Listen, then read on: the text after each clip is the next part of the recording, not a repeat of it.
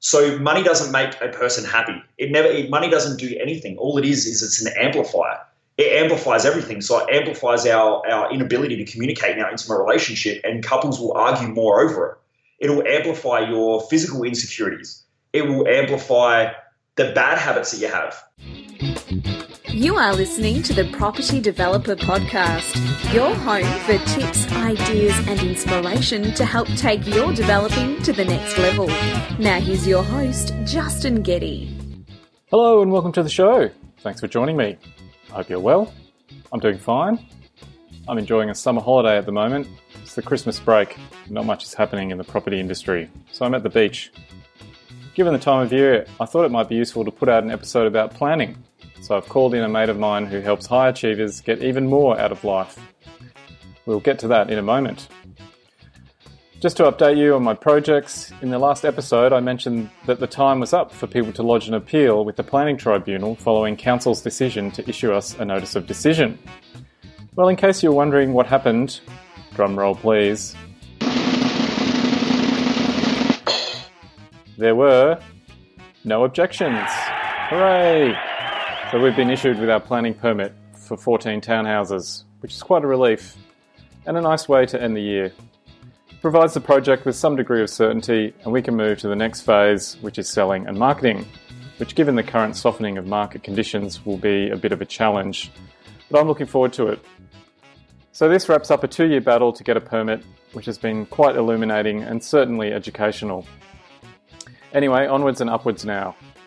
On the second project front, we are inching forward with fine tuning the plans and are pretty close to having everything wrapped up and ready for the town planner to draft his report. And don't forget, if you're interested in learning how to develop, email me, Justin at propertydeveloperpodcast.com, if you want to find out more about the property mentoring program that's available to help you get started in property development. Okay, on with the show.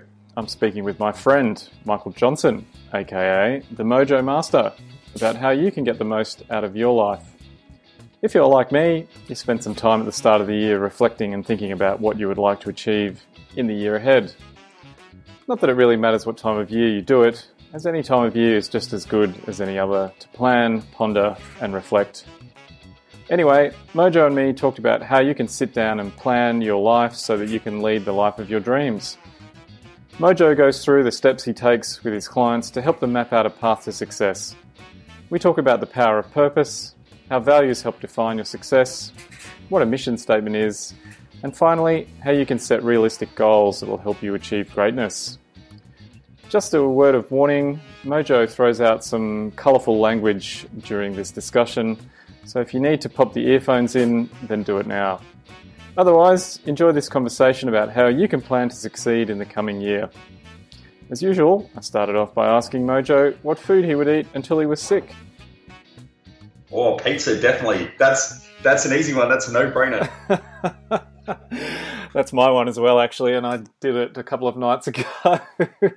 yeah. Yeah. Oh. Can't help myself. I've been trying to figure out what it is about the pizza that uh, I love, and I'm I think it's just the mixer, mixture of the salty toppings and the crunchy base. It just all works for me. Yeah, I'm exactly the same. I also found out as well that I remember being a kid and um, like other kids going out and having takeaway and things like that. And my mum would never really let us have takeaway. And uh, I remember one night it was like a birthday or something, and I was rewarded with pizza. And I still remember back to that time that it's like a reward mechanism of doing something well. So, and is there a particular type of pizza or toppings that you go for? Just one that's smashed with toppings. The the the more you pick it up, and the more the topping just slides off the top, and you can't even keep it all together. Better. oh, you're a man after my own heart. yeah. Although I have scaled it back a bit as I got a bit older, just go for a few choice toppings. But it is always tempting for the mega supreme or something along those lines. Yep, I do exactly the same, and then add extras you know, until until Uber Eats won't let me add any more extras on it. Uh, I actually used to work at a pizza shop when I was at university delivering pizzas, and at the end of the shift, you used to be allowed to make your own pizza. Oh.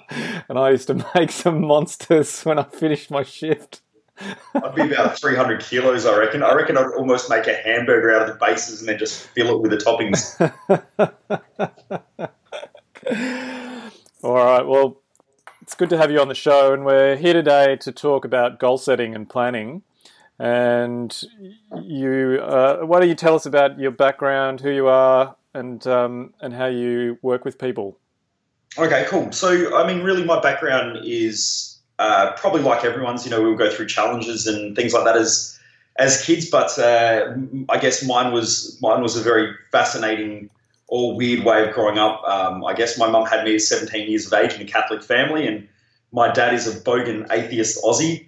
Um, so that that went really really well, and uh, um, it was really really great growing up um, with having really young parents at 17 and 19 because they used to party and run amok and you know have some fun and they never sort of held back because they had kids and um, I have a younger sister as well who's about 18 months younger so they used to take us to all the parties and everything that they used to go to um, but from a really young age I used to watch how adults used to interact especially under the influence of alcohol uh, which was very very common um, and you know I wouldn't change that as either because it, it actually taught me a lot about life and the way that people interact and I was just always fascinated by it.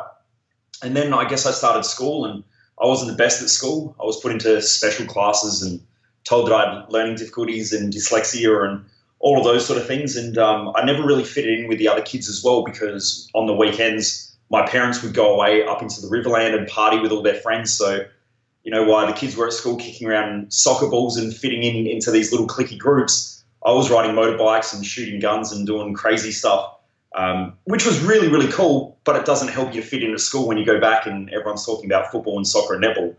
So I sort of I was friendly with everybody, but I didn't really fit in, and so it brought up a lot of questions for me. You know, why are the popular kids the popular kids? How do we interact and behave with each other? You know, why is it that I don't fit in? And, and it, it, there were just a lot of questions, and um, having parents who were like that as well it gave me a lot of time to think, um, especially because we were right on the river on the riverfront. I used to just go and sit down by myself from like age four or five years of age, and I'd just fish for hours and hours and just ask those questions and try and figure everything out. Um, and I did that all up until my late teens. Then um, I, I, from uh, up in the Riverland, I had a couple of really close friends uh, who were sort of in a similar situation. They had young parents and stuff as well We used to party and run amok, and um, we became really, really close friends. And I ended up getting expelled from school at 15 and thought, what's the point of life? I'm in trouble at home all the time. I'm in trouble at school all the time. And it really made me uh, question whether life was worth living or whether there was something that I had to change within my own life. And I got to the point of almost ending my life uh, one night. And I just realized there was sort of a little voice in my head that just said, you know what? Um, can it, do you mind if I swear on your podcast or do we have to bleep that out? No, that's all right. Go, you speak naturally and I'll see how we go. um, I just got to a point one night where I just said, fuck it, I can't make anyone else happy. And um, that was sort of like a bit of a turning point in my life where I realized that I wasn't, I'm not on this earth to make other people happy and, and, and I'm not here to fit into the other boxes that try to please everybody else. And up at that time, I think I tried to make especially my mum happy by going to school and getting good grades and a good education. Um, because I think that was the thing that she missed out on um, by having me at such a young age. She had to drop out of school. Um, and then anyway, I ended up going back to school and thought that I wanted to become a diesel mechanic because I'm very inquisitive and I love figuring out how things work. And I knew that I wasn't going to go to university because I wasn't smart enough or intelligent enough, um, I guess you could say, in, in, the schooling system. So I ended up leaving school uh, at 18, so I, graduated and um, I started working as a diesel mechanic for Caterpillar or CavPower here in South Australia, so the big Caterpillar dealer. And when I was there, I thought I've finally made it. You know, now I get to go up to the mines. I'm going to make a ton of cash because it was the start of the mining boom. And there's going to be all this money everywhere. I'm going to have cars and houses, and I'm going to get married and have kids and do. You know, the thing that I taught was what we needed to do in order to live this fulfilling, successful life. And what I found was quite different. You know, once I got in there, there were these guys who'd come to work every day who'd complain about how shit everything was. They always seemed to be broke, no matter how much money they made yet they had the jet skis, the motorbikes, the cars, the houses, um, or some of them didn't. Some of them used to waste a lot of money on gambling and alcohol and drugs and so on. And I just thought, is this really what I want to do? And I started questioning it. And the thing that really made me happy at the time was going to the gym and exercising because uh, I had a lot of, I guess, body image issues when I was a kid. I had bright red hair and freckles and white pasty skin. So I was sort of like the the walking uh, target for for people to pick on. Um, which also gave me a lot of resilience as well and a lot of strength, which has helped me out quite a lot now, especially being a business owner and doing what I do. But uh, around that time, I was just really questioning what I really wanted to do with my life, and um, I started uh, thinking about becoming a personal trainer at the time because I really loved the gym. And when I when I started studying as a personal trainer, I just I craved knowledge, so I, I would read every night. I was about three to six months ahead of the curriculum, so they'd give us they'd give us all the big manuals and the books, and I'd sit there and read them over a whole weekend, and then start studying more stuff because I had questions. And I started acing all the tests, and um, I really loved it, and, and that sort of broke the mold of thinking that I had this learning difficulty. It's just at school I was bored shitless and didn't really enjoy what I was learning. But then one day I got a phone call, and uh, this was the phone call that changed my life. And it was the, the best mate, the reason why I didn't kill myself when I was 15. He was in a car accident in hospital. And when I got to the hospital, he'd informed me that his three year old niece that we used to look after um, was killed in that car accident. He was in the passenger seat. And it really made me reassess everything about life. And I think tragedy has a funny way of making us question what we're really here to do and who we are. And it really shows us that, I guess, this life that we're living now in this physical form or in the body that we have isn't here for a very long time in the scheme of things. It's actually very short. And um, I remember being at the funeral and just watching this little white coffin going into the ground, going, "How how the fuck can life just be taken away just like that? Like we're here one second and then bang, we're gone." And for a lot of people, they don't even have that choice of when that's going to happen. It's just it's done. And um, questions just popped into my head, and it was, "What's the purpose of my life? Why do I exist? Why am I here? And how am I going to be remembered when I'm not here?" And I think they were the questions that really changed everything that I was doing. And I found it really fascinating that school doesn't ask those questions, but they're the questions that we really have from probably a really young age. We just never think about it. And so, because of that, um, that really made me think about what I was doing each and every day. And I'd go into work and I'd see these guys who were making all this money and were miserable. And I thought, I don't want to be here anymore. So I got signed off my apprenticeship a year early. And the day I got signed off, I walked into the boss's office and I said, I can't do this. And he said, What do you mean? And I said, I can't do this anymore. I'm out of here. And he said, What are you going to do? And I said, I don't know, but it's not this. and and he looked at me and he said, Michael, and this is the head of him. Uh, at the time, I'd left CavPower and I was working for another company. And he was a head of, he was a multi-millionaire, head of a major trucking company. And he said, Michael, don't end up like the rest of these fuckers. Go and do what you love. And so I put the toolbox in the car, drove to my mum and dad's house, unpacked the toolbox. My mum burst into tears what are you doing with your life? You know, how what what are you going to do? You know, if you just work in the mines for ten years, you'll have all this money, you'll be set for life. And I just thought, in ten years' time, I'll be dead. And I, I knew that that wasn't what I wanted to do. So I started working as a personal trainer. And to cut a long story short, I just realized that when I was there, I really loved helping people. And I was a guy that people look forward to coming and seeing at their end at the end of their day. They'd work all day and then they'd go to the gym to do something that they actually enjoyed. And I found that it wasn't always about the exercise. Some people needed to come in and just blow off steam and just talk. Um, you know, others had lots of stuff going on in their life and they just needed someone else to just listen. And so over time, I just kept learning and learning and learning. I ran uh, a big gym here in Adelaide, rebranded it, became uh, one of their, their managers. We set up a franchise system, and I went out and, and um, helped out with the franchise system and the training. And that's where I really found that also I love teaching. So not only did I love learning, but I also love teaching. Um, and then from there, I started working at a medical center as well, and then shifted all my business over to a medical center and started running uh, a gym and a studio in the medical center. Um, and I guess it just evolved from there. But what I found was in the medical center when I was doing a lot of rehabilitation and a lot of physical exercise and, and training was that the, the in the medical center was really really interesting because the chiro hated the physio and the physio hated the chiro. The nutritionist hated the naturopath and the naturopath hated the nutritionist. And the doctors, I think, hated everybody and they weren't really there for patient outcomes. They were really there to show that their way was better. But at the same time, I saw a lot of clients who would sit there day after day with pain or sickness and they're unhealthy and they're just getting bounced around from practitioner to practitioner. And I thought, what's going on? And so I started exploring why, you know, or what was going on in their lives. And what I found is that in life, most people know what to do, they just don't do it. And I think that intrinsically, we all know what to do, we just don't do it you know, like when someone tells you you need to eat more healthy, you go, no shit. Or you should drink more water. No shit. Um, you know, you probably shouldn't be drinking so much. No shit. Um, so we have this intrinsic knowing that what works and what doesn't work within our own life. I think that just a lot of people get so caught up in the running of life and, and comparing themselves to others and what everybody else is doing. And everyone else looks more successful and everyone else looks like they have their shit together and I don't. And so we just get caught up in this super fast world that's going flat out. And we forget to ask ourselves good quality questions and we forget what's important to us, which then that led me to the journey of studying the human mind and mindset. So I started working with the psychologist a little bit. I started studying um, different fields like NLP and hypnosis. Um, and, and that was really great. It opened up the door to me starting to jump out and run workshops and training on things like that. And I just got to a point one day where I went, that's it, I'm going out to teach the world that really the way that you think will determine and dictate the way you live life. Full stop. You know, there, I've worked with people who have start with nothing. You know, one of my clients years ago uh, who's a really good friend of mine. When I started working with him, he had a $17 million property development company, uh, which is now over half, uh, half a billion dollars. Um, and it can be, depending on the fluctuation of what's going on in the property industry, can go almost up to a billion dollars. Um, and he, when he was younger, he had a brother who committed suicide, another brother who died uh, when he was younger with a heart condition, um, and he was homeless. I think at 13 or 14. So you look at a story like that and you go, well, why is it that a kid who's homeless, who has so much stuff going against him, can turn his life around, have a great family, you know, can make all this money, travels around the world, loves what he does, meets these amazing, extraordinary people.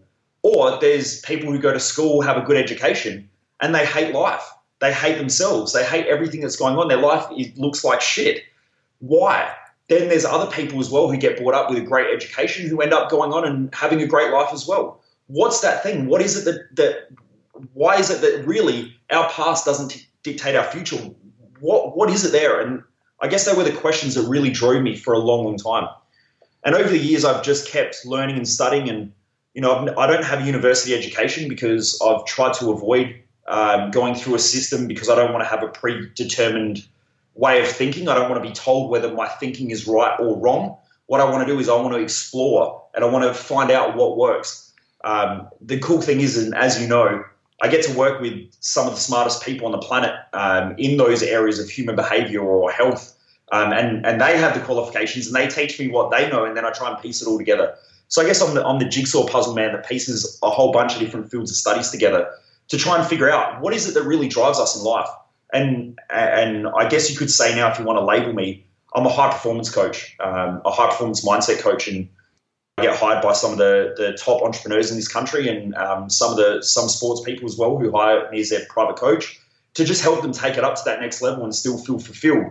Um, you know, I work with a lot of people who achieve amazing things, yet they still feel like shit every day, and they feel like they don't achieve anything and that they haven't done anything. And um, I also meet a lot of people as well, especially through my events and seminars, who um, love their life and don't really have a lot so for me, my goal is to try and bring both of those two things together. How do we achieve at a rapid rate and do the things that we really love and that we really enjoy? And how do we get the best out of ourselves? What is that thing that really drives us at our core that makes us fulfilled but also super successful as well?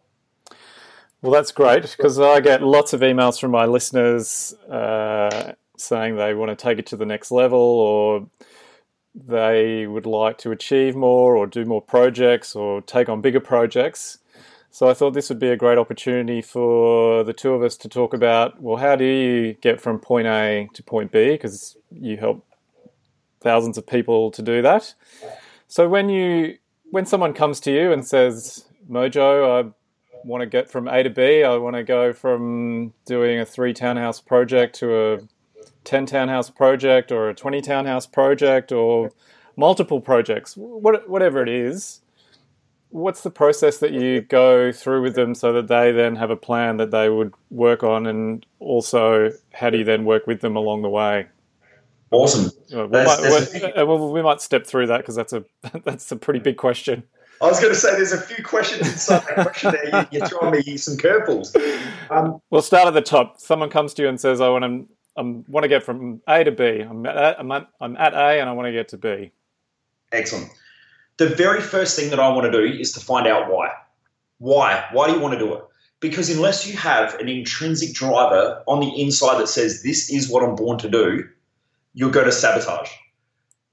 So what I've found is that when when people, a lot of people come to me or come to my events, some of them are extremely successful and they've already done extremely well in maybe one or two areas of their life, yet they're extremely un- unfulfilled because a whole bunch of other areas of their life fall to pieces, which then can drag down the areas of their success.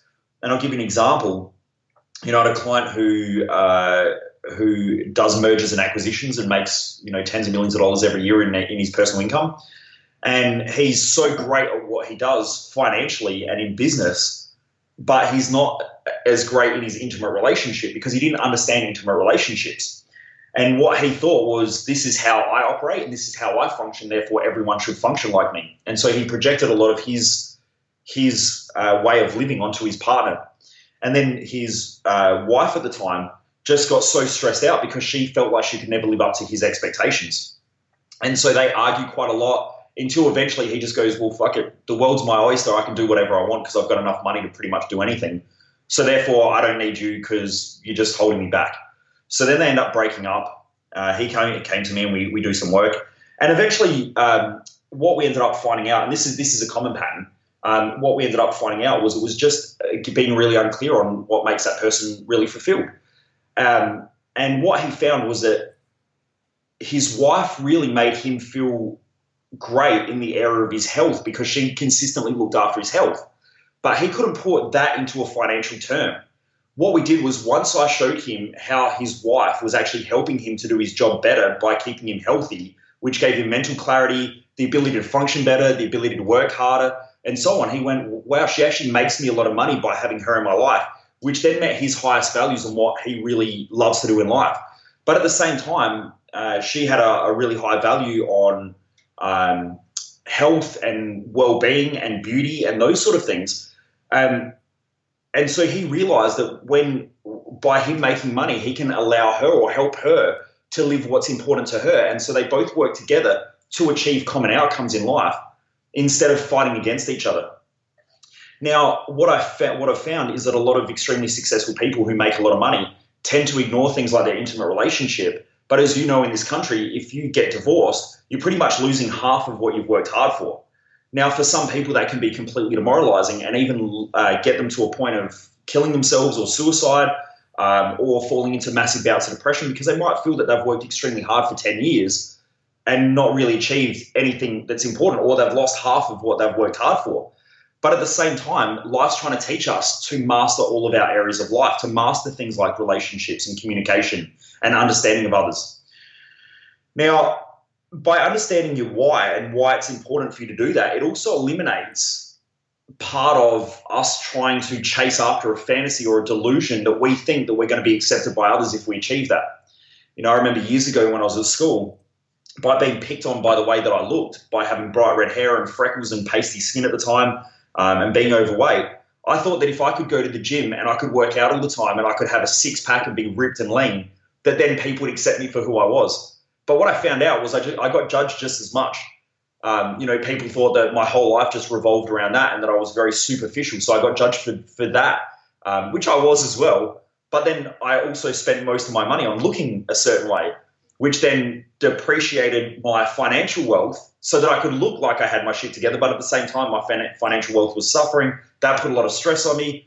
And so what, I, what happened was by trying to prove my worth or prove myself to others based on my own insecurities, I was actually destroying other areas of my life without even thinking about it at the same time.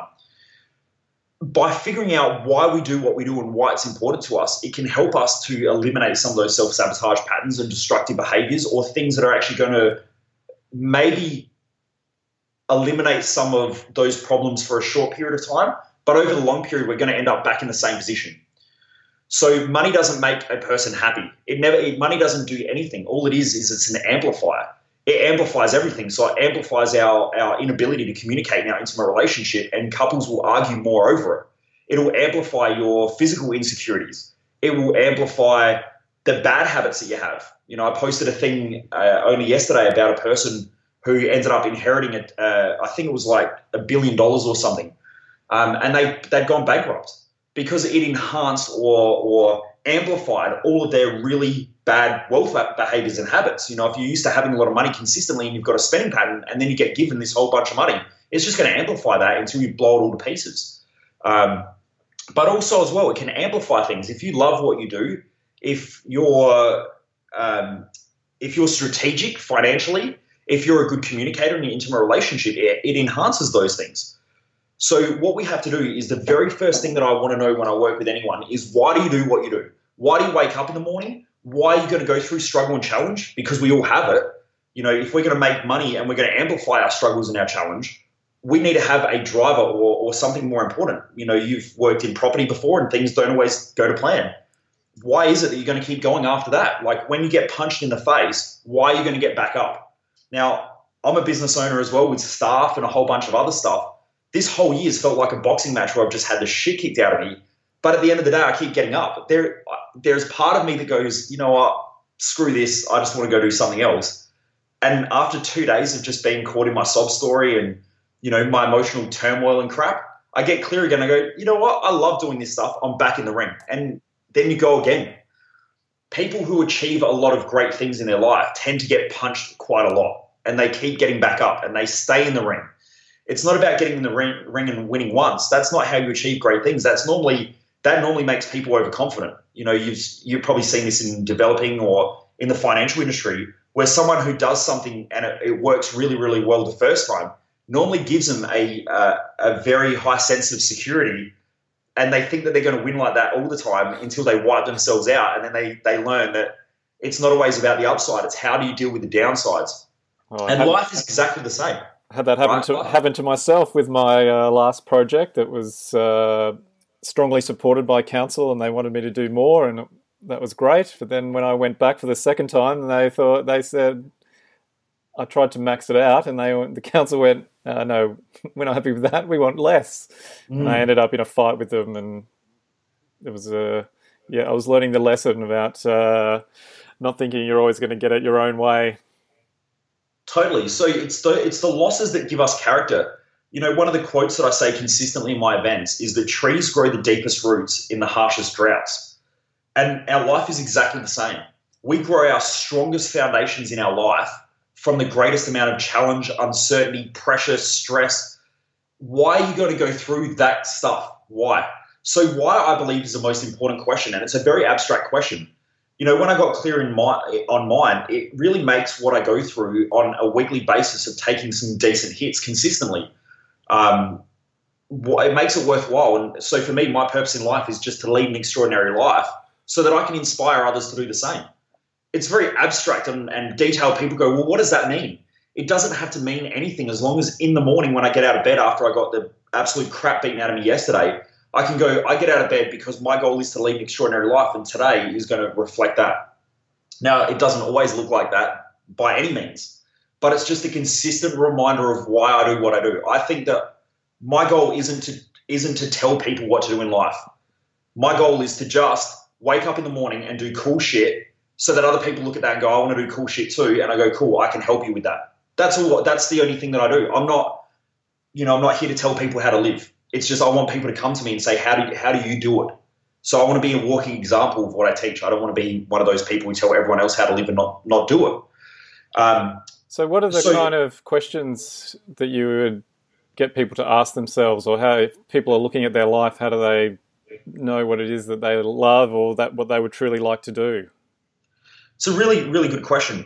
What my recommendation is first is from going from the why, the very first thing after I ask that question and sort of put it in their head, and, and if you don't mind, I'll jump around mm-hmm. in it and we'll get to those questions.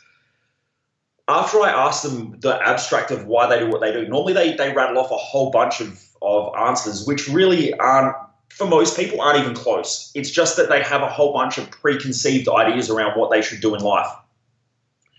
So just asking the question, what would I love to do, or what's the purpose in life? What would what would I what would I wake up every day and keep getting punched for or hit, and still keep doing it because there's something inside of me that's driven to consistently get back in the ring and fight for it. I think that's that's the big thing.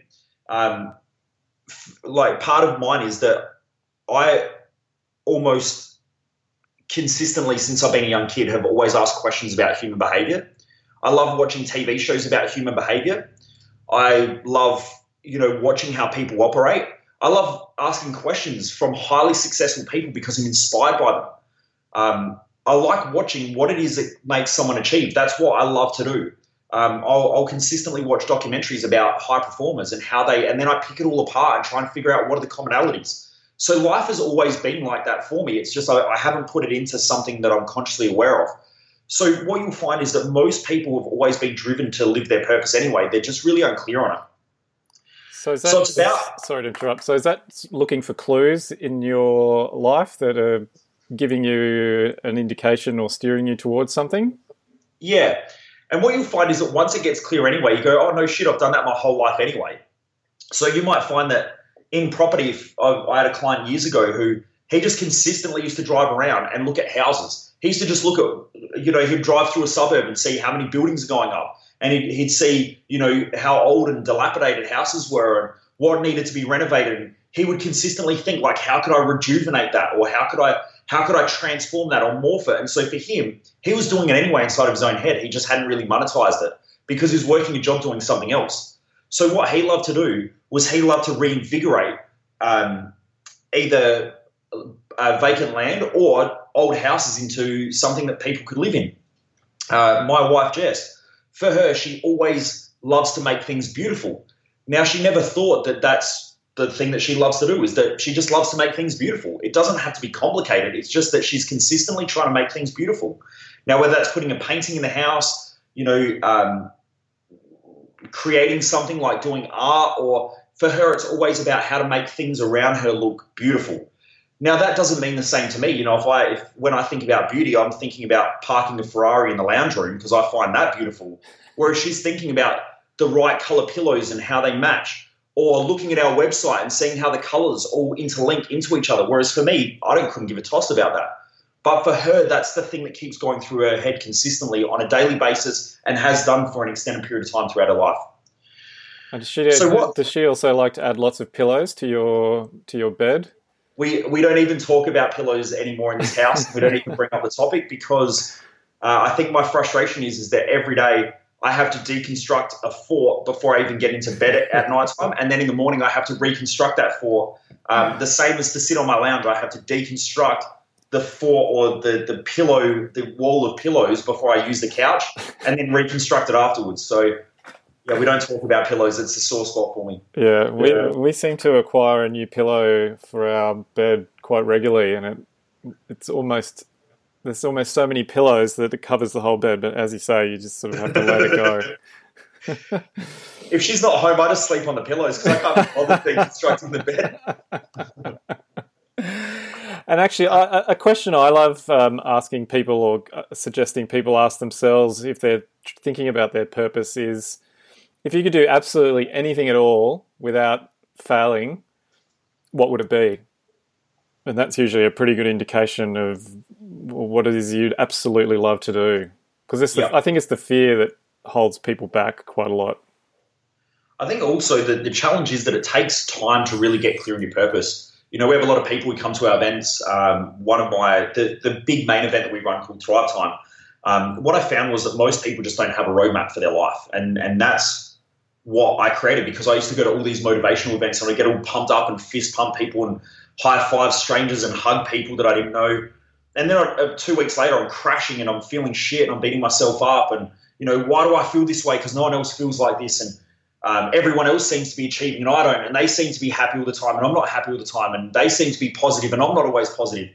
And I started resenting and hating myself. Um, and one day I had this massive meltdown. I went to a cafe down the road from our house and I started mapping out. It actually was a three day period, but I started mapping out all these tools that I had. And I realized that I was getting, from going to all these different events, I was getting bits and pieces, but no one actually just went, right, let's sit down for four days or three days. Let's get super clear on the foundations of what actually drives you in life. What's the core thing of if you could wake up every day and do something that you loved and you were highly skilled at it, you would go through hell and back, but at the end you'd come out victorious. What does it look like? How are we going to get there? How do we help you to keep moving through it? How do we consistently balance out your emotional states so that um, you're not consistently swayed by the idea of having an easy life or nothing ever going wrong. Because a lot of the time, our emotions are the things that distort us off track. You know, something that uh, Dr. John Demartini, who we both studied under, or who we both studied under, and, and how we met, you know, um, something that he talks about quite regularly is that how emotions just take us off our path. Um, one of my friends who is a he's probably one of the world's best business strategists and he, he's an advisor to a couple of uh, personal billionaires. Um, he said to me uh, when intelligence is high emotions are normally low. When emotions are high intelligence is low. And so what we want to do is we want it we needed a system as well to balance out our emotional states to make sure that we're making intelligent decisions that are based on our purpose um, that aren't guided by these crazy erratic emotional states because what goes up has to come back down. And that's what I was going through at the time. So what I ended up doing was I had to create that map for my own life and then I started implementing it with some of my clients and they were getting good results and starting to have more consistency in their actions. Because it's not it's not so much that we wake up every morning and we smash the ball out of the park. Um, I think that it's the small, seemingly insignificant things that are done on a daily or a regular basis that achieve the greatest results over time you know, in, in your own career. It's not just having that one development that went great that's helped you achieve or, or helped you get to where you are today. It's all of the little things that you do on a daily basis that most people don't think about. You know, a lot of people see the outcome. So they go, you know, you, you did a property development, you made some cash. I want to do property developing too. Well, that's great. You know, you see the guy at the gym who goes to the gym and you go, wow, they've got a great body. I should just go to the gym as well. But they don't see every morning that that guy wakes up and he goes, I can't be fucked going to the gym today. Yet he still gets out of bed and does it. And he has a shitty training session, you know, 50% of the time. He doesn't just go and have the best training sessions. He has the shitty training sessions where he walks out and he goes, you know, today was a crap session. But the thing is, he had the session. You know, it's those little things done on a regular basis that achieve the greatest results. For you, it's all those little things of like checking the numbers that most people don't see that are the boring, insignificant things, they're the ones that help you achieve the greatest results. That, that's where your skill set is. You know, for me, it's consistently working with people who have all these problems that help me to be great at what I do. It's not just so much that I run an event and, you know, 200 people rock up and they walk out of there and they go, woo, that was a great event. On the outside, that looks sexy, but that's not what actually helped me to, to get that result. What it was was all the shit that I had to go through in order to get there. All the mistakes, the failures, the learning the after the coaching sessions where I walk out of my sessions and I go, I don't I don't even know what I did today. Like I, I just feel like I failed the whole day. The whole every session that I had today was just shit. And then I beat myself up and I go, you know, why do I feel this way? And then the next day I go, you know what, fuck it, I'm back on the bandwagon. Let's go again. Today, today's the day I'm going to win. It's those little things that you consistently do that make you better. But most people don't realize that. They just see the outcome, the end result. So let And so do you map that out? Well, what what I want to do is the first thing after I've asked them about the purpose, the second thing that I want to do is find their core values, their core drivers, or the things that drive them in life. And what we what I, I tend to do is, and Dr. John Demartini, I think, is probably one of the best at the world at asking the questions in regards to get to someone's values, and you know, we've studied a lot of his work on that. But also, there's some tricks of the trade as well that I've been able to find that help people to get to them quicker. But what I what I normally do is you want to ask the questions about the way that they normally live, and um, John asked some of these questions as well, which it could be like, um, you know, what do you consistently think about? Because if you consistently think about something, it normally tells you that there's something in it. It doesn't give you it. it it's not like at school where, and, and I think this is also a challenge with life, is that we go through this schooling system, or I went through it for 13 years, where you're either right or you're wrong. Life's not like that you could be right today and wrong tomorrow doing exactly the same thing. You have to be adaptable and you have to be able to think through things in order to achieve great results. So what I want to do with our with our clients is we want to start to work and to massage those values and those ideas. So what do we consistently think about or what do you consistently think about? Then you want to write down the three to five answers that normally come up in your head. Now that's not saying that that's exactly what your values are, but what it's saying is that there's something in it. So let's explore it. Then from there, another question could be like, uh, what do you consistently love to do? Where when you do it, you just find like you're in flow and time flies flies by. Um, for me, I love connecting and talking to people, so I find like I can talk for hours, and then all of a sudden I go, shit, is that the time? And for me, I get in trouble for my team because I consistently do that and I forget about the time. Well, that tells me that there's something in it. Um, it might be that you love um, you love managing things. So when you're when you're managing people then that could that's something that you get in flow with. uh, for Jess, it's doing art. So when she does art, she can be she can sit there for hours and hours and hours and draw and completely forget what the time is. And I get all frustrated and annoyed at her because she told me she was going to do something two hours ago, but it's now four hours and she's still cranking. She hasn't even looked at the time. But she gets frustrated at me because I'm consistently talking to people. When I talk, I forget about the things that I said that I was going to do because I'm in the moment. They're key indicators. And normally the people around you give you feedback as well about those core indicators. So as I mentioned, Jess gets frustrated because when I talk to people, I forget about time. When she does art or when she's being creative, she forgets about time. So she gets feedback from people around her about that. But normally she gets it in, I guess you could say, in a negative way because they're saying, you know, you forgot about doing all this stuff, but she forgot about it for a very good reason because she's in the moment. She loves doing it. Um, another way could be uh, one of the, the questions that John asked, which I really like, is what applications do you use on your phone consistently? You know, if you look at a person's phone, you can normally tell what's important to them in life. You know, I'm assuming if you're like me, um, I use a lot of social media because I'm interacting and engaging with people, and that's why that's important. The other thing that I have on my phone is I've got a lot of financial applications as well. So banking, share market, you know, um, gold prices. I'm watching those things because wealth is a high value of mine. It's important to me. Um, another one is a lot of uh, communication between our team and our business. So there's a lot of stuff on there for business, but also a lot of the, the things that I use are based around human behavior as well and keeping track of clients and, and so on. So normally that gives you a clear, a pretty clear sign as well. Yeah, sorry. A couple of other things I reckon that uh, help you identify uh, your values is where you spend your money. Yes. If you track where you what you're actually spending your hard-earned cash on, that'll give you an indication of what you think's important. Yep. Um, and then also how you spend your uh, what you surround yourself with. So if you sit in your office or if you have a space or even in your own anywhere at work in your house, look around you and see the kind of things that you like having around you. Like what the type of books might be. Are they business yep. books? Are they art books? Are they books about history. Again, there's all these little clues that are in your life to help you get an idea of what you actually value. Even just in your space, like if you come into my office, you can't see, but on the right hand side, I've got like a small little library here. And so for me, I buy lots of books and lots of education because studying and learning is important. Whereas when you walk into Jess's office, I noticed that this morning she had um, pens and pencils and all of that stuff with an art book on the ground because for her that's important. Also in her office, she has a lot of spreadsheets and things like that because wealth's important.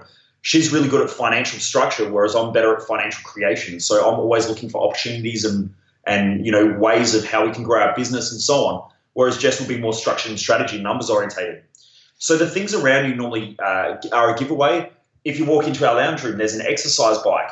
It tends to tell you that maybe exercise is important because why is there an exercise bike in the lounge room?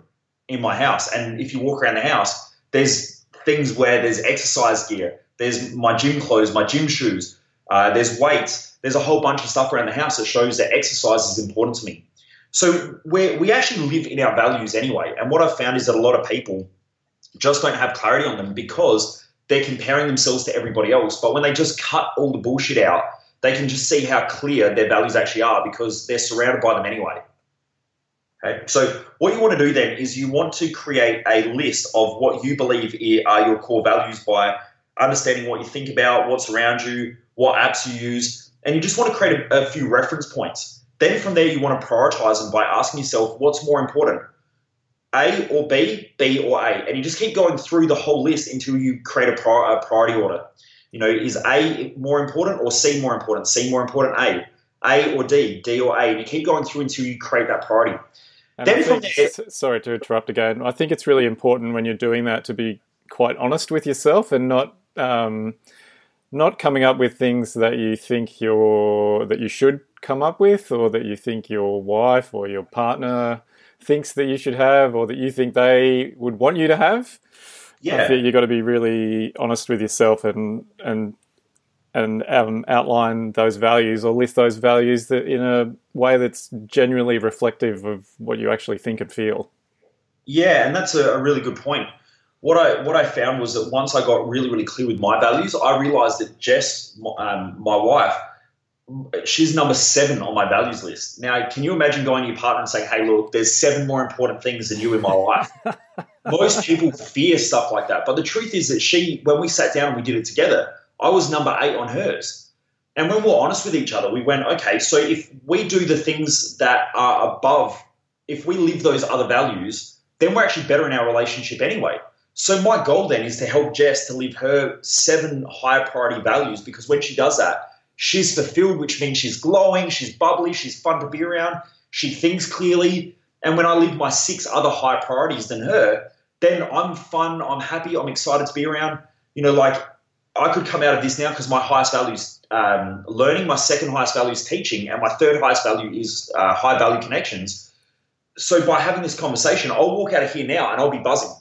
Whereas if I wasn't doing something like this and I had to prioritize her consistently, I'd be an asshole. I'd be frustrated, stressed out because in my head I'm going, I really want to go and do something else.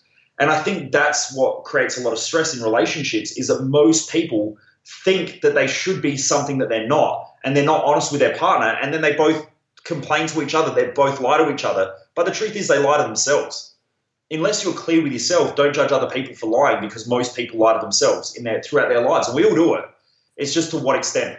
Yeah, and, I, and I often get emails from people or listeners to my show who say they would love to do more developing, but they they fear their wife is scared that they're not going to earn the same amount of money, or if they if the project doesn't work and they go bankrupt, and the concerns of their partners weigh heavily on them.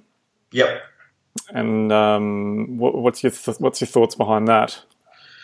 Okay, so here's the thing. At the end of today, both you and I and everyone listening is one day closer to death. Now, that sounds gory to almost everyone I say that to, but the thing is that most people take the shit that happens to them in life way too seriously, but they don't take the fact that every day they're a day closer to death seriously enough. I'm gonna. I'm, I'm at the end of today. I'm one day closer to the end of what I'm here to do on in on Earth. And then I get people come to my events, they go, oh, 20 years ago, a kid at school judged me. Okay, cool. Well, let's walk around with that for the rest of your life. But at the end of today, you're going to be one day closer. And now it could happen in a week, a month, a year, 10 years, 20 years, 50 years. I don't know, nor do you, for most of us. But we're going to die. And we're going to die knowing that we carried around that shit because we thought that that was important. If we just let go of that crap and we get to the point of that, I'm actually here, I'm alive you know, I, I can't remember what it is, but there's like it's we have like a one in whatever 50 trillion or something ridiculous, like whatever the number is, and it's a it's a crazy number chance of the sperm even hitting the egg. You're the sperm that won the race. You got to the egg on time. Then from there, the chances of you actually going through, um, you know, pregnancy and actually coming out as a human being that, that is functioning enough to be able to listen to this podcast is absolutely extraordinary. You know, then when you look at it, the chance of us having atoms that fit together so well in its structure that it can put together and molecules that it can put together things like elements and those elements then make up a cell that one cell even that itself is absolutely fucking extraordinary like it's mind-boggling when you think about it like that and it came from supposedly this place in the universe where there was supposedly this bang and, and you know how, however we want to talk about whether there's a big bang or whether we want to talk about whether it's a remodeling system or whatever. Like that in itself is just mind boggling. And where we, we have these atoms that fit together in a nice structure that then create molecules and elements, and those elements then make up cells. And those cells then come together in order to fit together to create organs and you know limbs and uh, the ability to be able to think. Like that in itself is just so mind-numbing, mind-numbingly extraordinary that I don't even I've never met a human that can actually comprehend that and we're worried about that our wife doesn't want us to do developing. To me, it's just it's irrelevant. it is honestly irrelevant. What I've found is that when we're clear with ourselves, part of the reason why we have an intimate relationship with a partner that questions what we do is they're just making sure that we're not stupid. Now, if you're certain and you sit down with them and you say, "Well, look, I've done all the numbers and I've crunched it. I've looked at what I've looked at what could go right and I've looked at what could go wrong. And what we're going to do is we're going to mitigate the risks by doing all this stuff. Now, something could go wrong, but every day I'm going to work, it, it, things could go wrong anyway. You know, we had Holden's that shut down here. Nice, safe job. I've worked there for 20 years. everything goes well, I get holiday, sick pay, and one day I come into work and they're going, we're shutting factory. Well, isn't that exactly the same as well? We I've done all my risk assessments and I've figured out what could go right and what could go wrong, and it could go wrong. I might not have money. Well, the same as every other worker on the fucking planet. Same thing, right? It's just that what most people do is that they put their own responsibility for their own lives in the hands of others. People quick to judge business owners when a business shuts down. They go, "Well, we didn't get paid, and you know, we lost our jobs." That's because you didn't take responsibility for what you really wanted to do. Maybe, maybe, maybe not. Maybe you love your job, and maybe the business owner did stuff up. But at the end of the day, you're at just as much risk of going to a job as you are running your own business or doing your own development. If you're smart about it, if you're dumb about it, and I've had plenty of people and friends who I know who buy property and they go, well, property always goes up. And I had a friend of mine who bought two properties when everything was going great and banks were throwing money around before 2008.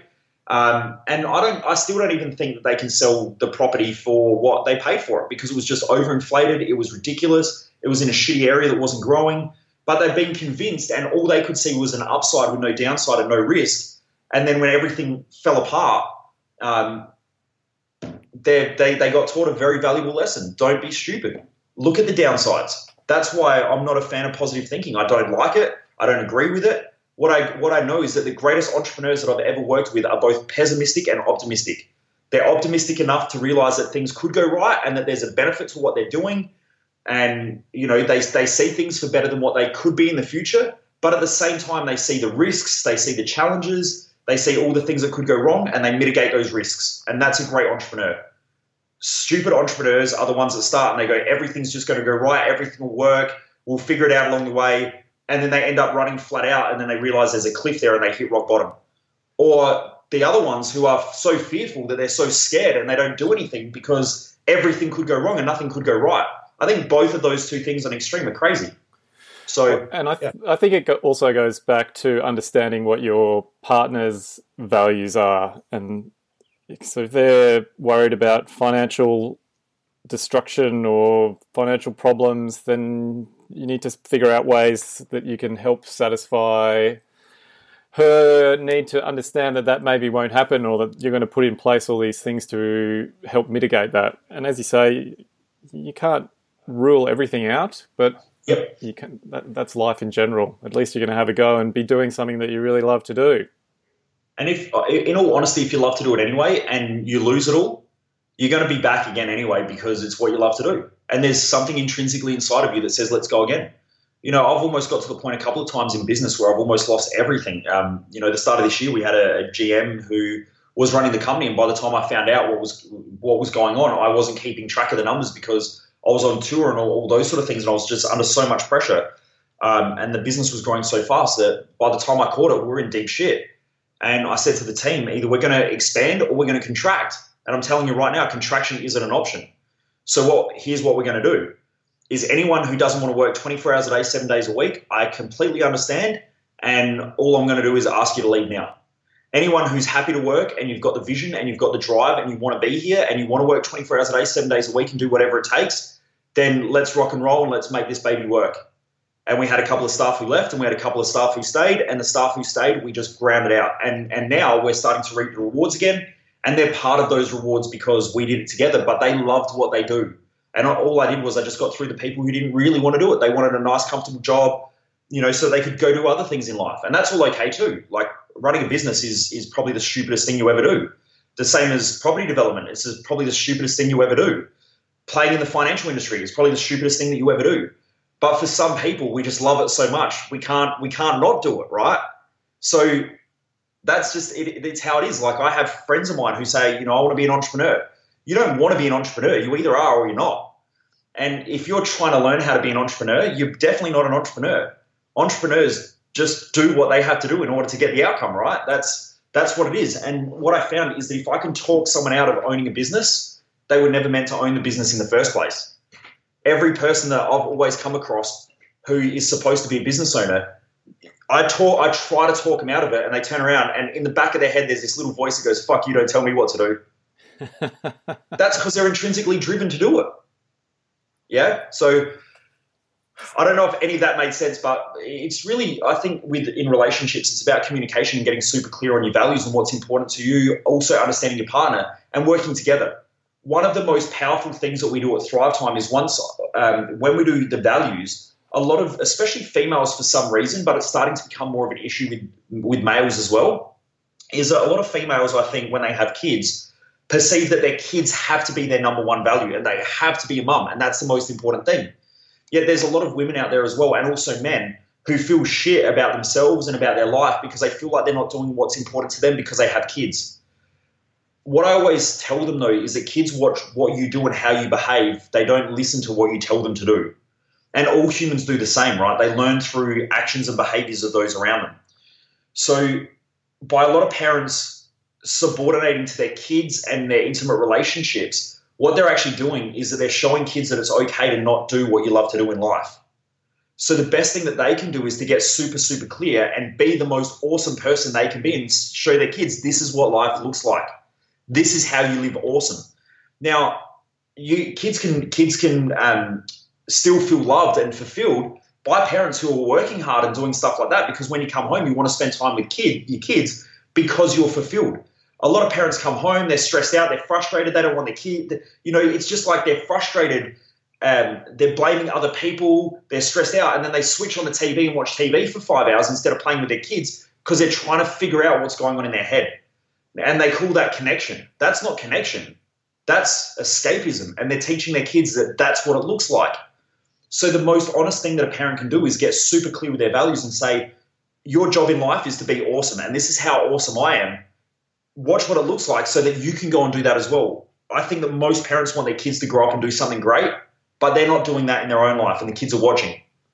I actually had a friend of mine, I was having a conversation with him during the week, and it's basically uh, he realized because he was telling me how he wasn't really satisfied with the work that he was doing and then he said his daughter came up to him and was talking to him about uh, what she would really love to do, and he said, "Yeah, follow your dreams and go and do this, and you know, have a go." And then he stopped and realised he wasn't following his own advice.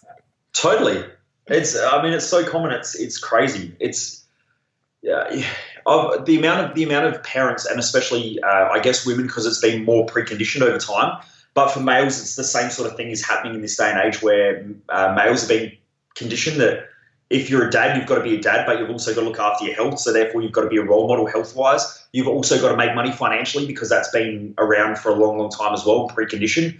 But also as well, you have to learn, you have to grow, you have to be adaptable, you have to look after your friends. And what they're trying to do is they've got 10 bits of mail and only one mail, only one bit of mail fits in the mailbox at a time and it's got to go in the right order. That's how our brain works in regards to our values. And what they're trying to do is they're trying to get 10 bits of information and jam it in that one place and it doesn't fit.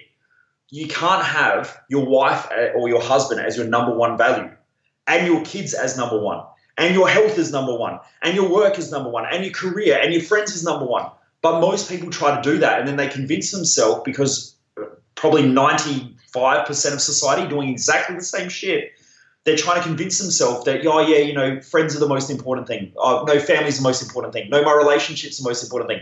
No, my health's the most important thing. And because of that, they're confused. They don't know what to prioritize. Now they're stressed out. They're frustrated. And the only thing to do is have a destructive behavior. And that destructive behavior might be to sit down and watch TV for eight hours a night for no real reason. It might be to binge eat a whole bunch of food. It might be to use drugs and alcohol. It could be that you end up making yourself so sick that you're just absolutely numb on medication. Um, and I'm not for against medication. There's a time and a place for it. But more and more of the medications that we're seeing, like the number one most commonly prescribed medication are painkillers. And when I went back and I had a look at the studies on painkillers, it's something like uh, I can't remember the statistics, so don't quote me on it. Um, but a high level of pain that people have doesn't come from a specific incident. It comes from I woke up in the morning and my neck's knackered. Or, you know, I went to pick up a towel from the, the bathroom floor and my back went. Well, it doesn't make sense that you picked up a towel from the bed from the bathroom floor and your back just blew apart. It doesn't make sense that you went to bed at night time and your neck was fine. You woke up and now you've got all these neck pains and backaches, or you're getting headaches all the time. They're all symptoms of something else that's going on deeper.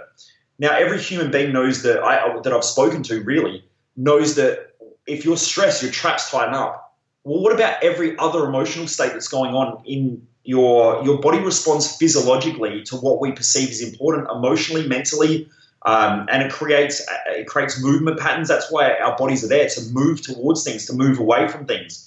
Um, so if we're getting a lot of these symptoms that really aren't that can't be put down to a single point in time, like I was crossing the road and I got hit by a car, or I rolled my ankle when I stepped off the gutter and my ankle broke.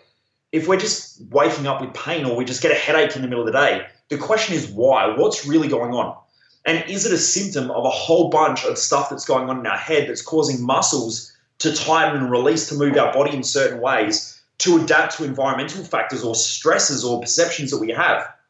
Now, I don't, I can't really have an answer for that, but to me, that is the thing that makes the most amount of sense to me, especially in all the different fields of study that I've done, from fields of neuroscience to psychology to human behavior to physical anatomy. You know, to me, a lot of those things don't make sense, but people are on these painkillers. The question then becomes, what's the pain really from? Is the pain from the neck pain, or is the neck pain part of a symptom of something else that's going on and there's pain elsewhere? And what I've found is that when I'm working with people like that, the pain is normally mentally. It's normally mental pain that's going on somewhere from some perception or something that they've created from a point in their life that then has created these symptoms in the body that's almost like a warning sign. It's a wake up call. Um, you know, a lot of uh, mental health medication, if you go back and you have a look at the MIMS, you can see that a lot of it is a numbing device you know, a lot of depression medication makes people numb. Um, it's not saying that it's good or it's bad. Like if someone's going to kill themselves or jump off of a building, then to make them numb is a great thing. But to be on that for 40 years and to feel numb and to be numb to life, I start to question whether that's an effective strategy or whether there's a better strategy there. Now, I don't have an answer for that. I'm not, I can't say anything about that. But what I know, I, I'm just asking the question is there a better strategy for that? And what I've found is that when people do more of what they love, for some reason, their body tends to function better when people do what they love and they're inspired to do it, they tend to have less physical pain. I can tell you right now that when I get overstressed and overworked and I just go, I wish everyone would just leave me alone, normally within a short period of time, I end up getting a cold or a flu or something that knocks me out, where I have to be away from everyone for a couple of days. It, there's just something in it. There's something more to it, but I can't say what it is. And I'm not esoteric enough to just say, well, you know, it's because of, you know, whatever it is it's I want to look at what's the science behind it. I want to find out what is the science that drives things like that. And there's a lot of there, there's a lot of stuff that comes out in those areas, psychosomatics and so on. Um, you see that with a lot of really good sports people. I think of a guy like Roger Federer. Mm-hmm. You know, played to top level tennis, one of the best to ever play. It's hardly ever injured. Yeah, however many Grand Slams he played in a row, it's like ten years of Grand Slams, or maybe even more just was always fronting up, hardly ever seemed to get injured. I mean, I look at things like that consistently. So you look at Warren Buffett, he eats McDonald's every morning. But for him, wealth is his highest values. He owns large amounts of shares of McDonald's shares, the same as Coca Cola. He drinks Coca Cola all the time. Now, if you go to, to a to someone who studies physiology, they go, "That is ridiculous. Like, it's a wonder he's not riddled with cancer and you know, be dead.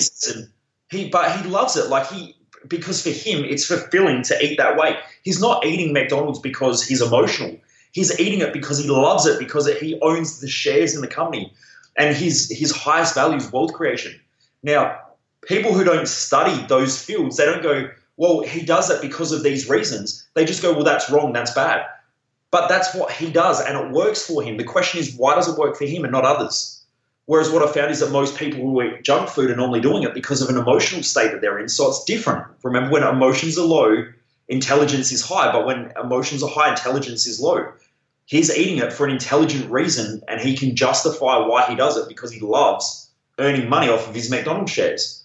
Then I have a look at other people like Federer who doesn't have a lot of injuries. The question is why? Because he trains just as hard as the top 20 or top 30. They're all probably using very similar physios massage therapist. He doesn't have like any special secrets or special sauce. It most of the stuff in high performance sports, they're very, very, very similar.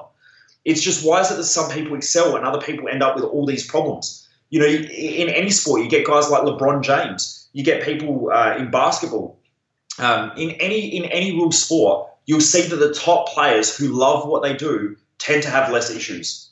And it really comes back down to why do they do what they do? Um, I read Andre Agassi's book, which was called One. Um, and in that book, he talks quite a lot about how he never really loved to play tennis. And you can almost watch the volatility of when he actually loves to play tennis and him winning tournaments and feeling great versus when he didn't really want to do it anymore and him being injured or sick or in pain or having um, shit in relationships and so on because those things exaggerate themselves over time to make us aware. I believe anyway. Um, Mike Tyson's book is probably the greatest, uh, probably the greatest book I've ever read on human behavior because Mike, I don't think Mike Tyson's smart enough to um, to lie. Now, if Mike Tyson's listening in, by the way, for some reason, um, I, I, never said that, Mike. It's uh, you know because um, I don't want the guy to kill me, but um, his book is absolutely brilliant because you watch a guy who, when he was younger, loved it so much and never had really any issues, to then going to the point where he lost the love of the sport and he started doing it for the fame and the glamour and he lost everything. So we've got to keep coming back to what's important. If we don't understand what's important, we end up losing things in order to bring us back. But then if we're off our path, our mind and our emotional state keep bringing us back to what we really love to do. So you might be sitting with family, and if your brain's going, we should do property, do property, and you keep bringing the conversation in your own head back to back to property or development or whatever it is that you love to do, you might be around family and you might have convinced yourself that you're there, but you're not there. You're somewhere else, and your head's really trying to tell you what you really want to be doing. I've uh, I've read that Mike Tyson book, and one part that I really re- remember clearly from it was that his coach, uh, when coach, what are they, trainer, yeah, when he was seventeen or eighteen and coming up, his co- his trainer used to wake him up in the middle of the night and say to him, "You're the champ. You're the heavyweight champ. You're the heavyweight yep. champ of the world. No one's going to beat you. You're the heavyweight champion."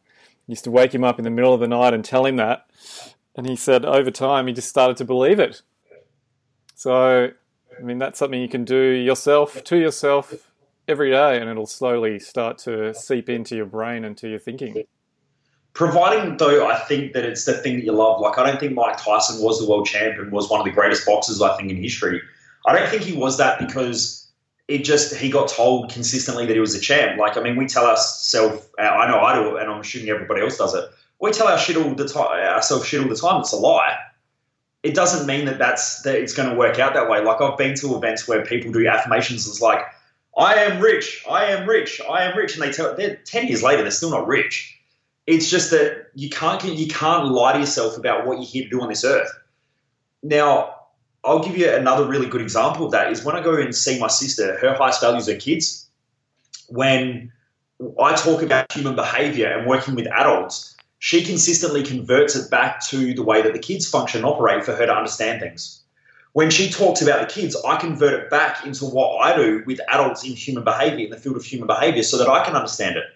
What we tend to do is we tend to relate stories in our own head and in our own life back to things that are important to us. So that's a that's a really clear sign as well. I think you'll find that people like Mike Tyson, and normally people who are highly successful, some who achieve great things do so because they naturally in flow and they just let life sort of push them in the direction and and they sort of use what seems right to to drive them in life and if you look at people like Dr. Dre from you know the hip hop artist uh, if you haven't watched the Defiant ones yet, I highly recommend you do that because Dr. Dre, uh, who uh, was one of the founders of Beats by Dre, and Jimmy Iovine, um, if you listen to their stories, they let they let their their sort of own mental states guide them through life. Like if things didn't seem to be working, they just got out and they went and did the thing that seemed right at that time. And because of that, they sold Beats by Dre for three point something billion dollars. Dr. Dre is probably one of the greatest music producers on the planet. Jimmy Iovine worked with the greatest musicians in history, and then ended up working with Apple to help them develop iTunes. And then he came to um, Dr. Dre and said, "We need to create headphones," and they did their headphones. So people like that normally just allow the things that happen to them in life to guide them. If things don't seem to be working, they just adapt and they change and they evolve. For other people, though, that's not an effective strategy. Sitting down at something like an event like mine, where they can actually get clear on that stuff, for, for most people, I think is a better strategy because if they don't have like a template or something to work off of, they just end up going off the wrong path and their whole life they're trying to figure it out themselves, but they don't have the time, the energy, the resources because they're just consumed by so much stress and shit that's going on. It's just too hard. Um, so I think some people like Mike Tyson and maybe Roger Federer and people like that naturally just fall into that place where they just allow things to sort of let them flow. But for probably 99% of the population, that strategy won't work because they're just they've got too much other stuff going on around them that they're that they're just lost. Um, and until they get some clear path, they're going to struggle with that. Um, but that's what I found anyway. Um, I mean, you look at guys like Warren Buffett. He said that I think it was for like his ninth birthday or his eighth birthday. All he wanted was a money counter. So for him, from a young age, he just went, "This is what I love to do. This is what I want to do. This is what I'm going to do." And because of that, he just let that guide him. I was never that lucky. Like I never woke up as a kid and just went, "I want to work with people and I want to be in human behavior." That wasn't the case. I just had to let life push me through it, and then I had to figure it out along the way. But because of that, I found that most people were completely lost, and so because of what I love, I allowed that to create a strategy where I can help people to do that themselves. But most people don't have human behavior as their high value. Um, so yeah, it, it, all just depends. It depends on what what your strategy is in life. I think Mike Tyson though he just allowed life to sort of push him in directions that allowed him to figure out what he was great at. Well, apparently he was great at uh, smoking crack cocaine. Maybe. well, that's that was, what he ended up doing most of the time. Yeah, I think you'll find though that with when you read his book though, um, he had a lot of other stuff going on as well that caused massive amounts of conflict that he didn't know how to deal with. If he was just allowed to do boxing and everything else took care of itself, I think he would have he would have been far greater than what he actually was. I think the issue of self acceptance and acceptance by others and him trying to fit in and wanting to fit in, I think that caused a lot of emotional volatility for him um, because as a kid he was always picked on because of his slurs speech and stuff. And I think one of his high values was connection. He loved connecting with people, and you could see that throughout his book. But he had a lot of resentment and, and anger and issues towards other people because he felt like everyone judged him. And so, because of that, he used drugs. You know, um, because of his his acceptance as well of himself, he used a lot of women to try to prove to himself that he was good enough and I, and I think that, that a lot of people go through that in life as well, where they develop destructive behaviors because they're trying to prove to others that they're good enough. You know, when you're a kid and you're picked on quite a lot, like I was as well, um, you, you spend a lot of time trying to figure out how to prove others wrong. Um, but in doing so, it creates a lot of destructive behaviors in yourself. And you know, I went through that. I didn't. I never used drugs. Um, I still haven't used drugs. Um, I've never smoked a cigarette. But I used to consume ridiculous amounts of alcohol, especially when I was younger like five days a week to the point of just being almost obliterated. Um, and that was my coping strategy. It was I, when I when I drank, I, I could fit in with others, but when I didn't drink, I was really really shy, and so I had to learn how to do that without drinking. And, and these days, I rarely drink. I'll, I'll have a glass of wine. Um, you know, I live here in Adelaide, near, and, and my sister and brother-in-law live in McLaren Vale, the wine region. So I'm surrounded by alcohol. I, I don't mind drinking a glass of wine every now and again. But I find now it actually impedes a lot of what I love to do. So, you know, if I'm studying human behavior and working with people and I'm hungover or I feel a bit tired or I feel a bit groggy, it impedes my ability to do that. So I don't really drink a lot. Um, but yeah, I think you'll find a lot of destructive behaviors are from people's past that they're trying to deal with, but they don't know how to deal with it effectively. Um, yeah. All right. So you've gone through purpose, mm-hmm. then people are figuring out their values. Then what's next? So with values, what I would suggest is once you get clear on your values, then what you can do is you can really ask yourself, if I were to live those values every day, what does it look like? What's a common link? Because that will give you a purpose. So I normally work from asking the question of purpose first, letting the abstract brew in their minds a little bit, then going down, getting really, really clear on their values and the priority order of those values, then going back and saying, if we could tie all of those values together and if you could wake up every day and do something that you love, that helps you to achieve the most amount of those values as possible, what would it be? And it's normally a very short, abstract sentence. It's not something where it's this big, long thing that you've got to read out. It's just something short, sharp, and shiny. You know, I had a client of mine who uh, runs a multi million dollar company uh, that's a trade based industry. And I said, What would you love to do every day? And he said, I just want to do fucking cool shit with fucking cool people. That's it. That's his purpose. Now, for him, when he read it out, he was like, That's my thing. Now, for someone else who doesn't swear and doesn't, you know, doesn't think like that, they're not going to use languaging like that. Um, for some other people, it's I just want to help people to expand their way of thinking. Uh, I met a person who owns a lot of childcare sentences, and he said to me, "I just want to enhance our future by giving kids the greatest potential, uh, the greatest potential start to their life." That was it. And he owns a whole bunch of childcare centres here in Adelaide. Um, so it's just something short, sharp, and shiny that makes us understand what we're here to do. Then finally, after that, I highly recommend that we go and create a mission. Now, a mission is a little bit more chunky. There's a little bit meat on the, a little bit more meat on the bone than the purpose and, and the values. And what that looks like is that the mission is more of like, what does it look like into the future? How are we going to do it? Why are we going to do it? And it's you're starting to put some more details in, but it's not a goal. So we don't put time frames on it. We're not very specific about it. You know, for me, one of the big things that, that my big mission is in life is to create a university system where we can have some of the greatest thinkers come together and where there's open debate to solve problems, to, uh, to solve some of the greatest problems in human history in that university. I hate the fact that a lot of my friends who work in universities are scared to publish information because the you know the the university as a whole comes down on them if they go against what's you know what goes against the grain. I hate that because there's a lot of really good information that's not being put out because people are too scared of losing their jobs. I, I want to create something different. I want to create a place where the smartest thinkers on the planet can come together and solve real issues. So that's my that's part of my mission. There's a lot more to it. But you can see there, it doesn't tell me how I'm going to do it, but it just tells me what it looks like in the future. So we want to start to get clear with that. And your mission might expand and then contract, expand and contract. As you go through life, you might go, the things that, that, I, that I used to think that were important aren't really that important. You might rub some stuff out of that mission. So you write a mission statement and the mission statement can be whatever you want. You know, I, I, think that giving people like this is what a mission statement looks like isn't a good strategy for helping to create a mission statement. It's just what does it what does life look like in the future to you? What does it feel like? What are you going to do? Uh, how does your purpose fit into it? How does your values fit into it? And you can put all that in there. Some people that I work with, it's like maybe two or three sentences. Some people, it's a five page, you know, big thing about this is my mission in life.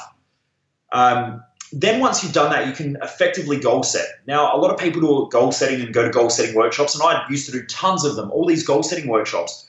What I found was that most of them don't work, and they don't work because eh, being driven and achieving a goal is one thing, but being driven, achieving the goal, and actually being fulfilled is a completely different thing. And I used to work with people who had achieved all this great stuff, and they'd come to my office and they go, "I want to kill myself." You go, "What?" You've got all this amazing stuff, and they go, I hate my life. I hate my life. I hate all the pressure, everything. Because they didn't have that fulfilling drive within them. What they were trying to do was they were trying to prove to others that they were good enough. They were trying to prove that they're successful. They're trying to prove to, I don't know, their parents that they're doing the right thing in life. That's a really crappy strategy of living. So by having the big, deep whys first, the values, the purpose, and the mission, not only can you achieve goals, but when you achieve goals, you go, cool, I'm on the right path your goal shouldn't be a celebration. It's just it's just a reminder that you're on the right track. That's all that it is. If you wake up every day and you go, I get to do some cool stuff today, and at the end of the day you go, I did some cool stuff today. You know, I got beat up pretty hard. Life was some there was some challenging stuff, but you know what? I love doing this stuff, and tomorrow I'm going to do it again. That's the that's the reward. The reward isn't I'm working for the next six months to two years of going through pain and hell and suffering, and I've got to push myself and I've got to drive to do this. And then one day I'm going to celebrate. What I tend to find is that when they get there, they go, Woo, I achieved something. And for a day, a week, maybe not longer than a week, they celebrate they go, Yes, I crushed it. I did. Oh, what's next? And most people are driven like that. They're driven through this pain and suffering on a day in day out basis so that then they can one day celebrate. And the celebrate is the celebration is so short that then they set another goal because they want that feeling again that feeling of yes i did it. But then again they go through another one two six ten months two years of suffering just to get there again. That's a shitty existence. So what do you do in terms of the go- uh, time frames for setting the goals? Do you have is it a daily weekly yearly I, quarterly I personally don't do it that way. I know that there's so many different ways of goal setting. What I like to do is at the start of every year, I go back and I readdress my values, my purpose, and my mission just to make sure that things haven't shifted. Then after that, what I what I'll do is I will go back. I, I will go through my goals and I ask myself, what are the top three things that I want to achieve this year? So the top three things. I always break everything down into threes because if you think about the brain, we remember telephone numbers in, in normally three digits a lot easier than we do with four or five or six or 10. So I'll break it down into three big goals for the year. Then normally I break it down into four quarters. So I'll give myself four quarters, and in those four quarters, I set up three goals for each quarter. Uh, for each quarter. And then every week, I look at those quarterly goals and I break it down into three goals for my week. And if, if I'm really structured, which I'm not, what I normally suggest someone who's highly structured, just pick three goals for the day that are going to lead to those three outcomes for the week, which then lead to the three outcomes for the quarter, which then lead to the, the three outcomes for the year. And normally it's a lot easier way of functioning than setting these big goals and these big things and then stressing about them all the time. Like it just breaks it down into nice, easily easy chunks. You know, it could be something like I just need to call two people today, which so calls could be one of the three goals. The other one could be, well, health is important, so I'm going to go to the gym. And my intimate relationship this year is something that I want to work on. So what I'm going to do is I'm going to book in time for next week to have date night. Simple. And then at the end of today, I can go, I just crushed my three goals. I'm feeling great about life. I did a whole bunch of other stuff as well to move me in that direction, but I got my three done. And by the end of the week, you get to the week and you go, I got my three done. Now, I've done that for, at the moment, we're, what, 50 weeks in for the year or 51, 50 weeks, 51 weeks um, into the year. I've done that for 51 weeks. And by the end of the year, my top three goals are achieved. I'm on fire. Whereas I think most people try to set too many goals. They set three goals or they set 10 goals for each area of life. Like I want to improve my health. I want to improve my wealth. I want to do this. I want to do that. But it's just, it's too much. And then we get so overwhelmed. Then with the idea of comparatives as well, like that person's making more money than I am. Shit, I got to chase them and I got to make more money. Then I got to do this. And they're never ever fulfilled. Like that, that lifestyle sucks. And I've been with some like amazing high level, ultra wealthy people who come to me for private consulting and their life is shit compared to my life without the money that they have. Now, I'm not saying that with them that they couldn't have a great life. It's just that the way that they're living mentally and emotionally, and we don't live here, we live in here. Our brain is that the place that we live is inside our own head.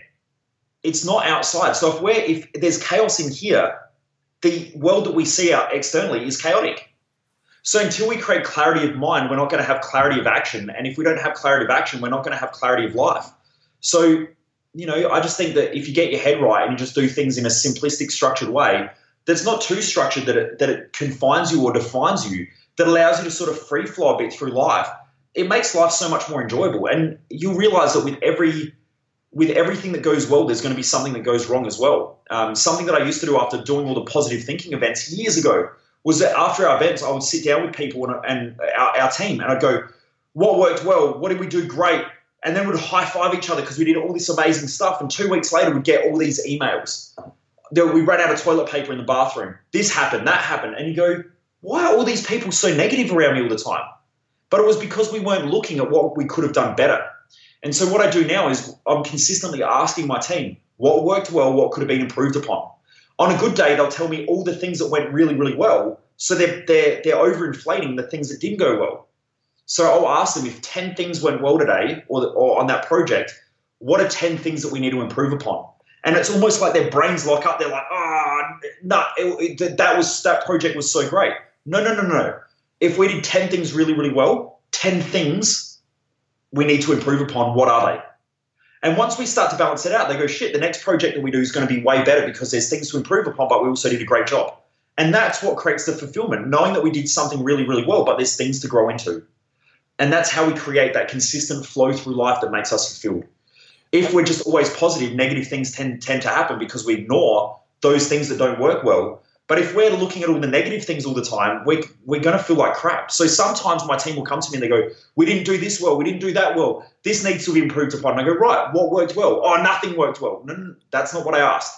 What worked well? And then eventually, when they balance themselves out emotionally, they realize that, they, that we did a great job. We learned heaps of stuff. And next time it can only be better.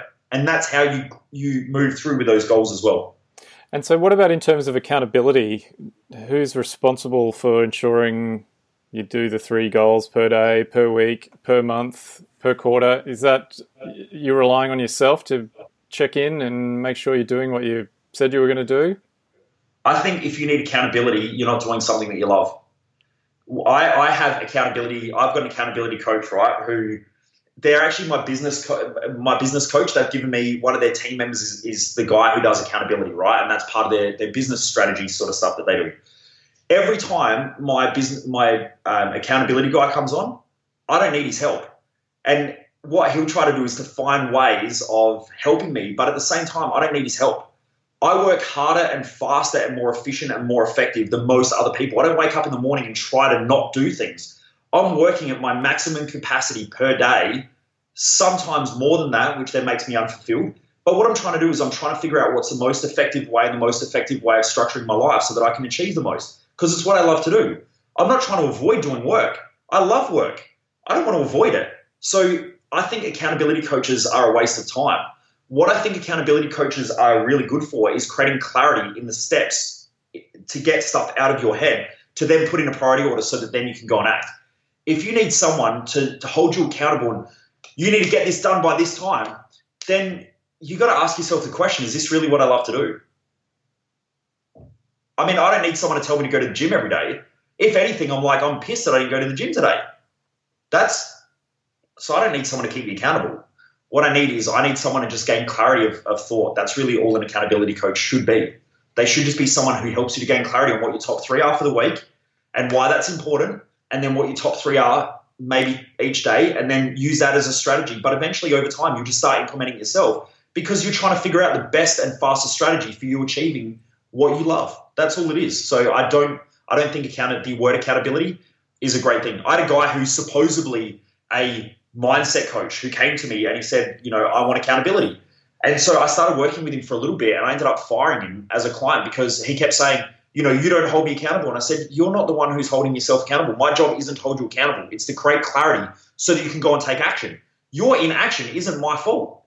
It's your choice. You're waking up and doing something that you don't enjoy. And every time I ask you questions, you avoid going there because you're you pretend that you you want to be something that you're not and you've convinced yourself so much based on other people's expectations and perceptions of what you should be in life. You've convinced yourself that that's what you need to be so heavily that when I ask you questions about your values, purpose, and your mission, you tell me what they want, not what you want. And you think that that's you. And that's how most people live life. And then what about in terms of timeframes uh, beyond 12 months? You got t- um, two year, three year, five year, 10 year goals. How does that work? I used to set two, five, and 10 year goals, but what I just found was that for me personally, um, I don't I don't really use them that frequently because they change and adapt and evolve. I don't want to sit in front of my computer and do paperwork all the time.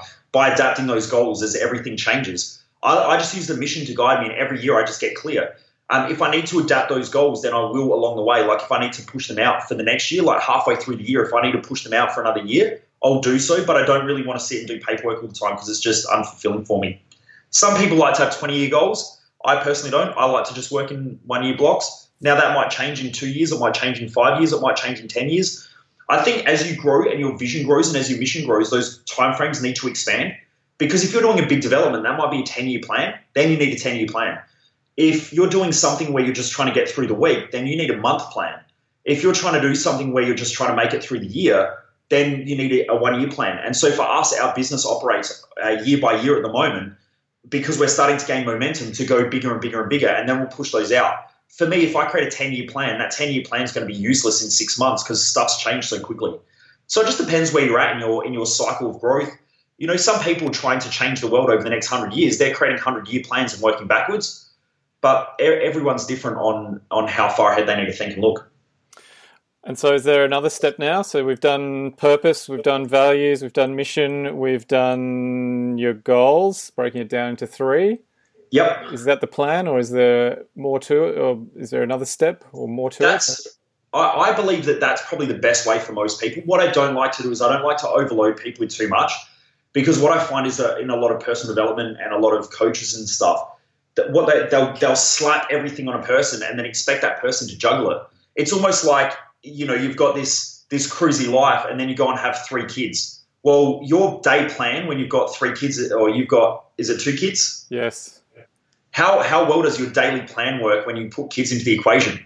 right, things change quick. Nothing really works when you put kids into the equation. Well, that's exactly the same when you have staff too.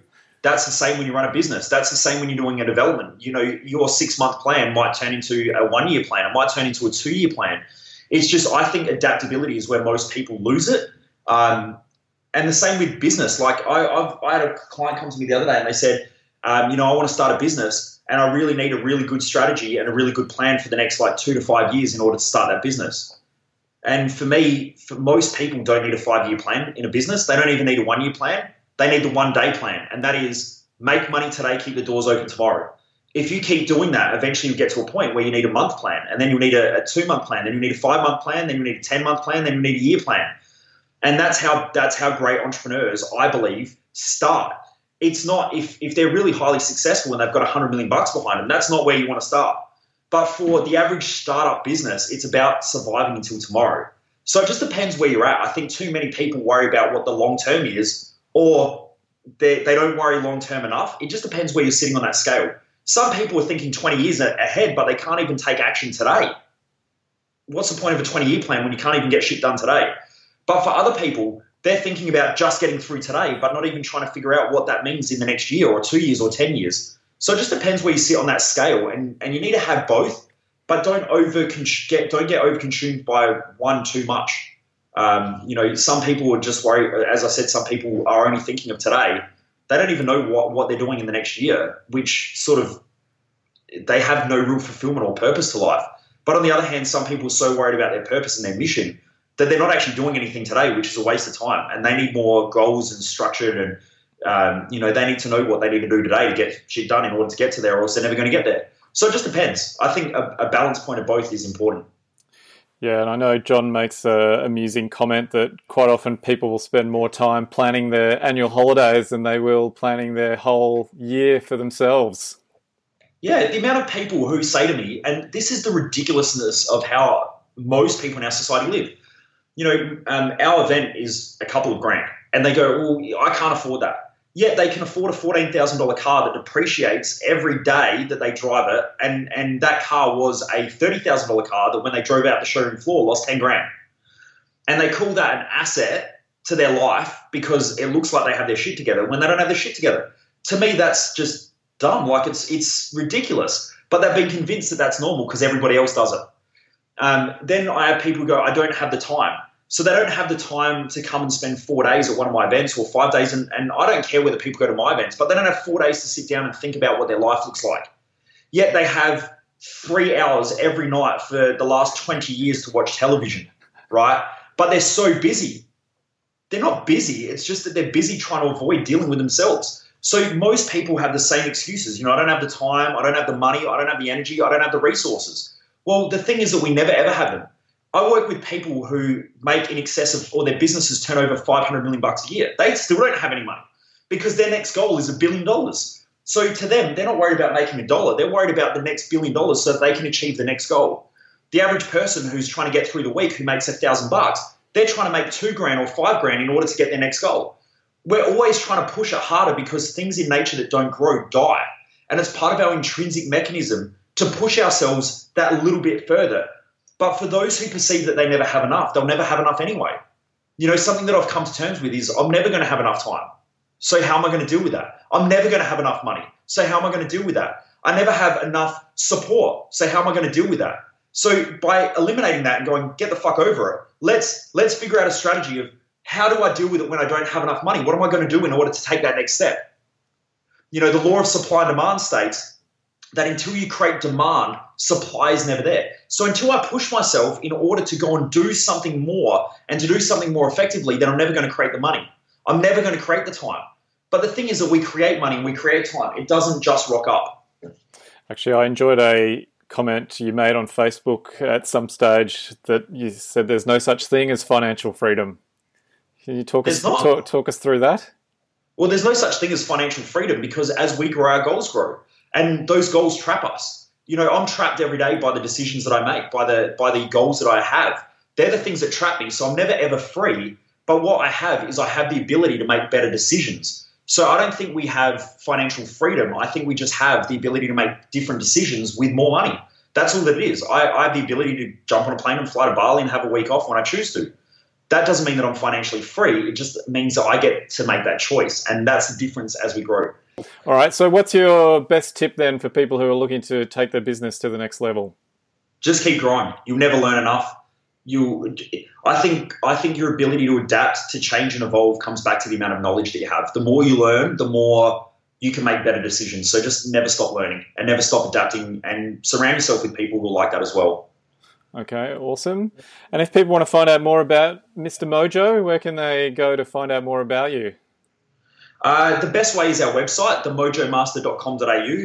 Um, you can go and check that out. We've got a national tour that's coming up in February and March, so you can come along. It's all about getting clear with what your core drivers are that are really going to drive you to achieve greater success and also uh, enhance your performance in life in all areas. So I'm going to be talking about those core drivers. Um, that's coming up in February and March, so you can check that out on uh, themojomaster.com.au.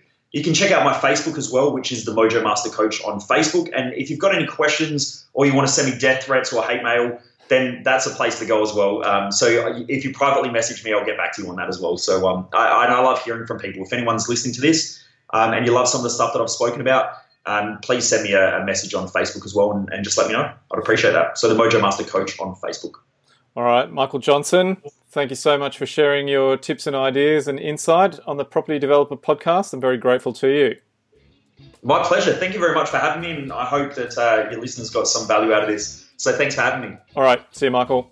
Awesome. Thanks, mate. Okay, there you go. I trust you enjoyed that chat with my mate, the Mojo Master. It certainly helped spark some ideas and thoughts for me. I thought I would just quickly recap what Michael covered. So he said he goes through four steps with people. First, he asks people about their purpose, why they are doing what they're doing, what would they really love to do in life. Second, he then helps people understand their values. You can get clues about your values by the way you live, how you spend your time, how you spend your money, and what you surround yourself with.